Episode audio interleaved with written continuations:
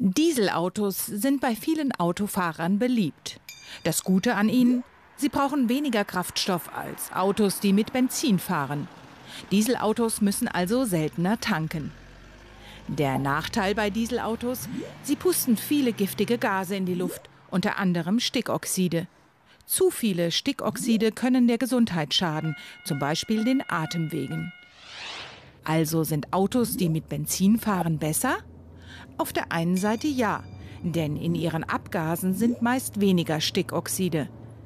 Auf der anderen Seite, Benzinautos pusten wesentlich mehr von dem Gas CO2 in die Luft als Dieselautos. Und zu viel CO2 schadet dem Klima. Es trägt dazu bei, dass es auf der Erde immer wärmer wird. Bleiben Elektroautos. Das Gute an ihnen, sie stoßen gar keine schädlichen Abgase aus. Aber E-Autos brauchen eine besondere Batterie.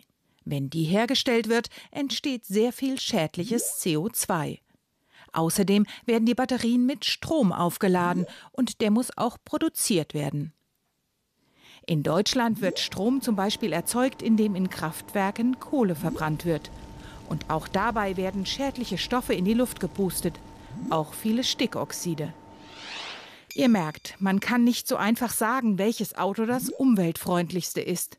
Da hilft nur eins. So wenig Autofahren wie möglich.